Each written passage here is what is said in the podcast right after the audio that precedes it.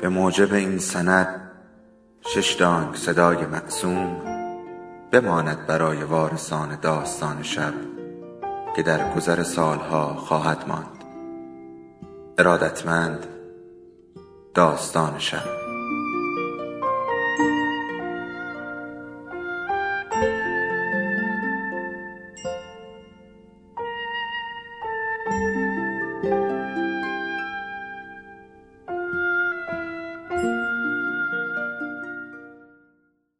یکی بود یکی نبود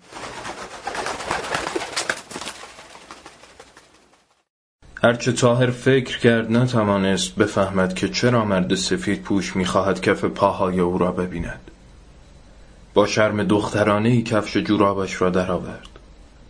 همین که قوزک استخوانی انگشتانش را دید به یاد آورد که چقدر زالو در باغهای زیتون به همین پاها چسبیده و او چقدر نمک روی آنها ریخته بود تا زالوها بیفتند. مرد سفید پوش گفت کف پاتو بیار بالا. اون یکی رو. خوبه. حالا برو روی ترازو. تاهر با کف لخت پاهایش روی کف لخت و چوبی اتاق به طرف ترازو رفت و به خودش گفت این چوب درخت زیتون نیست. روی ترازو به اغربه ای نگاه کرد که زیر پاهایش تا کنار عدد چهل و نه رفته بود. و این یعنی اگر تاهر به دنیا نیامده بود و یا همان لحظه میمرد و کسی جسدش را میسوزاند زمین چهل و نه کیلو سبکتر می‌توانست خورشید را دور بزند.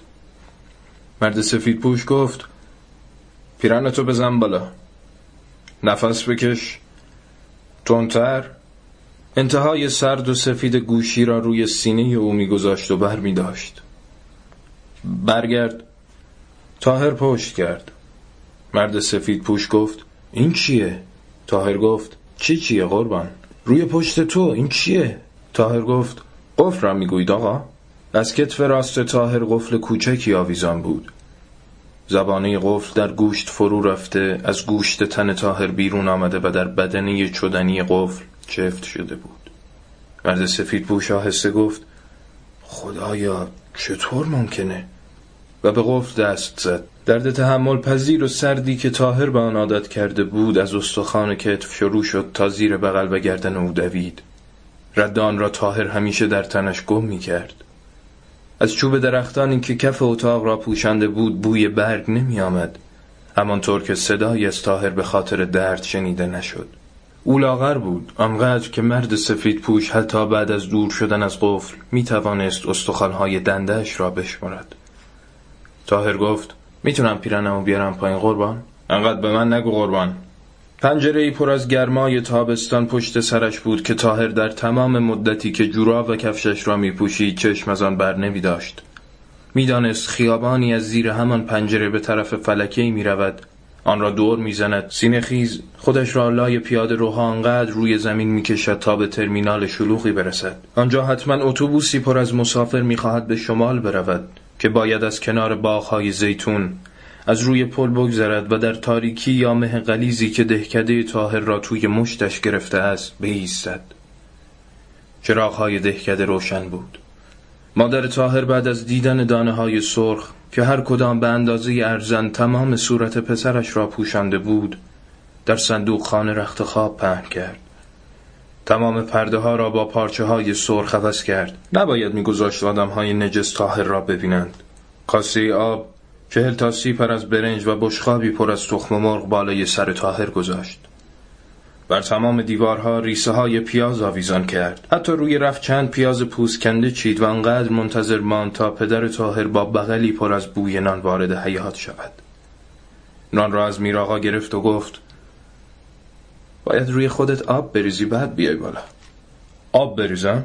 تاهر سرخک گرفته. بی قسل که نمیشه ببینیش. خب مبارکش باشه مارجان به مادر تاهر مارجان می‌گفتند و این در دهکده هایی پر از درخت زیتون یعنی مادری عزیزتر از زمین و زیتون.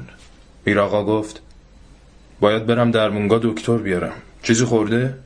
مارجان براش آب هندونه بردم مزاجش نگرفت. فردا آب دست درست می‌کنم. تا آمدن دکتر تمام تن تاهر پر از لکه های سرخی شد که به هم می چسبیدند و بزرگتر می شدند و روی پوست او مثل زالو راه می رفتند. حتی وقتی که تاهر چشمهایش را میبست قرمز سیاه شده ای دهانش را پر می‌کرد. نفس داغش روی متکا ریخت قلب که می‌زد لحاف دور تنش میپیچید. کاسه آب روی زیلو برگشته بود و صندوق خانه بوی نخ خیس می‌داد. تاهر دستش را دراز کرد تا تکی از تاریکی اطرافش را بگیرد و بتواند در رخت خوابش بنشیند.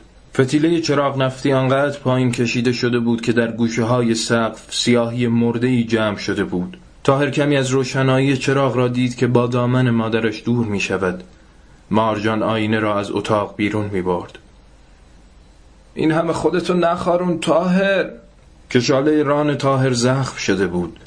حالا او ناخونش را روی پوست شکم و گردنش می‌کشید. صدایی را نمیشنید و در خوابی پر از لخته های خون خون دلمه پایین می‌رفت.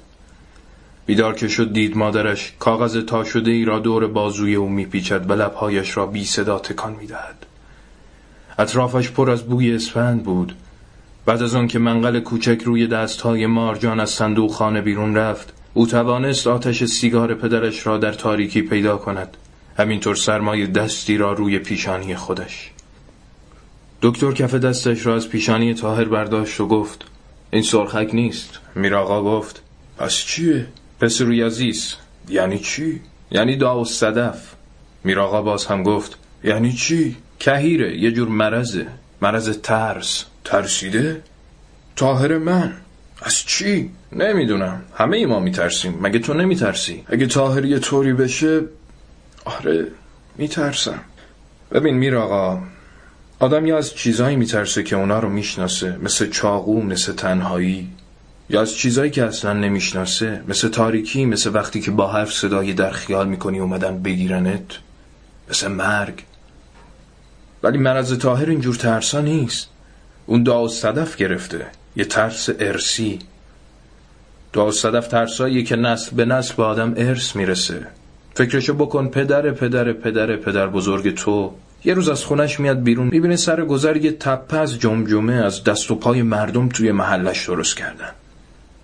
خیال می‌کنی اون چیکار می‌کنه؟ داد می‌کشه. چرا؟ میزن خودشو می‌کشه؟ نه. رنگش میپره. شاید هم میره یه گوشه شکمش مشت می‌کنه و بالا میاره. چشاش پر از اشک میشه اما اون اصلا نمی‌فهمه که مال استفراغشه یا گریه است. بعد وقتی که بچه دار میشه فقط خوشگلیش نیست که به بچهش ارث می‌رسه. ترسش هم هست. آره. ارث. ارسیه ارسی از این بچه به اون بچه از این نسل به نسل دیگه. تا اینکه یهو یه تاهری پیدا میشه که اینطوری میفته رو زمین و زخماشو میخارونه. زخمای ترس رو. میراقا گفت حالا من چی کار کنم؟ هیچی. نگاش کن. بشین و فقط نگاش کن. بیرون از اتاق شب ورم کرده ای می‌خواست لای چراغهای دور از همه دهکده با پاهای تاریک راه برود و مارجان کفش دکتر را روی پله حیوان جفت کرده بود. دکتر پیش از رفتن گفت سعی کن جلوی تاهر گریه نکنی میر آقا شما هم همینطور خانم. مارجان گفت بچه آقای دکتر. و گوشه روسری را به طرف چشمهایش برد. دکتر. خوب میشه مادر. خوب میشه. مارجان به اتاق رفت و خودش را با پختن عدس و چرخاندن ملاق توی دیگ سرگرم کرد. میراقا با چراغ زنبوری روشن دکتر را تا میدانچه دهکده بدرقه کرد. تا رسیدن به خانهش می‌دانست که صداهای اطرافش از افتادن دانه های زیتون نیست. چراغ را روی ایوان گذاشت و به صندوق خانه رفت. یکی از پاهای تاهر از لحاف بیرون افتاده و انگشتانش مثل ناخونهای مرغ سربریده ای از هم باز شده بود. نصف صورتش را روی پرز زیلو می‌کشید و شانه هایش را تکان می‌داد. قلط می‌زد و نصف دیگر صورتش را به زیلو میمالید. مثل کر اسبی که بخواهد خودش را با تنه درختی بخاراند. سیاهی چشمهایش آنقدر بالا رفته بود که انگار می‌خواست بی آینه ابرو پیشانی و موهایش را ببیند. میراقا پرده سرخ را کنار زد. سرش را از پنجره بیرون برد و داد زد. می‌بینی؟ داره میمیره. خدایا می‌بینی؟ از اتاق دیگر صدای آب دماغ مارجان در گوشه چارقدش به گوش می‌رسید. یه کاری بکن میراقا برو پی قادری. برو قادری رو بیار. میراقا لحاف را از روی تن تاهر برداشت. بوی رخت خواب و دهان و تن تاهر که به دماغش خورد از صندوق خانه و اتاق و ایوان بیرون زد. این دم از آن بود که برگشت. چادر مارجان فقط به اندازه چشمهایش باز بود. باران میبارید. موهای بلند قادری این طرف شانش تا روی سینه آن طرف تا وسط پشتش ریخته بود. پیازهای رفت پلاسیده بود و یک تکه یخ در لیوان آب. کنار تشک تاهر بی صدا آب می‌شد. قادری نشست. بازوهای تاهر را گرفت و او را از رخت خواب تا روی زانوانش کشید. پیراهن تاهر را درآورد و به میراغا گفت که برود کمی خاک منقل بیاورد. مارجان پشت در نشسته بود و مشت راستش را آهسته به سینش می‌زد. قادری یک سنجاق قفلی را باز کرد. زیر نوک پستان تاهر را با نوک انگشتانش مالش داد. سنجاق قفلی را برداشت. نوک آن را از زیر پوست پستان تاهر رد کرد. سنجاق را بست و چیزی به اندازه چند دانه زیتون تلخ گلوی میراغا را پر کرد. قادری گفت کمک کن. دمر تاهر را دراز کردند. در ایوان تاریکی حیات تا چند قدمی چراغ زنبوری می آمد و دوباره به حیات برمیگشت. قادری به دستهایش خاک منقل می مالید. در اتاق دیگر باد پرده را تا کنار گریه بی صدای مارجان می آورد. قادری خاک منقل را چنگ زد. بعد کف هر دو دستش را روی کتف تاهر گذاشت و آنقدر انگشتانش را روی پوست بالا و پایین برد تا اینکه صبح روی پنجره سفیدی زد. حالا می توانست پوست کتف تاهر را کمی بالا بیاورد تا با مفتول تیزیان را سوراخ کند و به میراقا بگوید. آن قفل را بده. میراقا قفل را داد و نگاه کرد به زبانی آن که از پوست تاهر میگذشت. قادری زبانه را فشار داد و قفل با صدای خشک کنار دو سه قطر خون بسته شد. تابستان بعد تاهر به خاطر هیچ رودخانه ای لخت نشد. خودش را قاطی بازی بچه ها نکرد و هر بار که دلش می‌خواست چیزی را فراموش کند تا صندوق خانه میدوید. و آنجا با دو آینه قفل را نگاه می‌کرد. گاهی این دستم رو میوردم پشتم با قفل ور می‌رفتم. مرد سفید پوش گفت چرا این کارو می‌کردی؟ برای اینکه با من بود. مثل استخونام مثل اسم آدم که همیشه با آدمه. هرگز شده که بخواید بازش کنی. قادری کلیدی چیزی بهتون نداد. تاهر گفت اینجور آدما جایی بند نمیشن. ما ردشو گم کرده بودیم. بعضی هم می‌گفتن رفته طرف خورم آباد. یه روز صبح پدرم صبح زود منو برد حمام. توی خزینه دلاک سنجاق قفلی رو باز کردم و گفت که قفل دیگه جوش خورده. مرد سفید پوش. ما برات بازش می‌کنیم. همان روز تاهر را به بیمارستان پادگان بردند.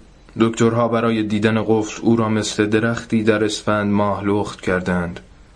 قفل فقط یک برگ بود. تاهر دستهایش را ضرب در به شکمبرانهایش چسبانده بود و به آنها می گفت شما را به خدا بازش نکنید من همینطوری هم حاضرم برم سربازی. او را دمر روی تخت جراحی زیر تشتی پر از چراغ دراز کردند. این بار فقط برای کندن یک برگ از درخت زیتون. هنوز تاهر داشت می‌گفت شما را به خدا که بازویش را به دستگاه بیهوشی بستند و او خودش را دید که با قفلی در کف دست بر سنگ فرش میدانچه دهکدهش افتاده است و مردم روی او سکه میریزند. با همان صدای افتادن سکه افتادن سکه افتادن سکه بود که تاهر بیهوش شد. فردای آن روز پرستاری در تمام راهروهای بیمارستان میدوید. به همه تنه می‌زد. بیان که در بزند از بخشی به بخش دیگر می‌رفت تا مرد سفید پوش را پیدا کند و به او بگوید که مقوایی به در اتاق تاهر چسبانده و روی آن نوشتند. قرنطینه.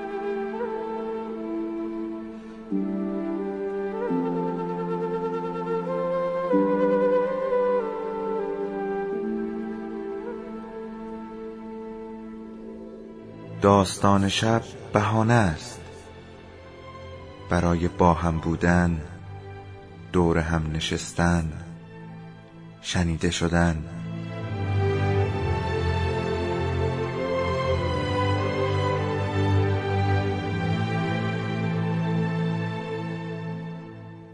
صدای افسانه ها رو میشنویم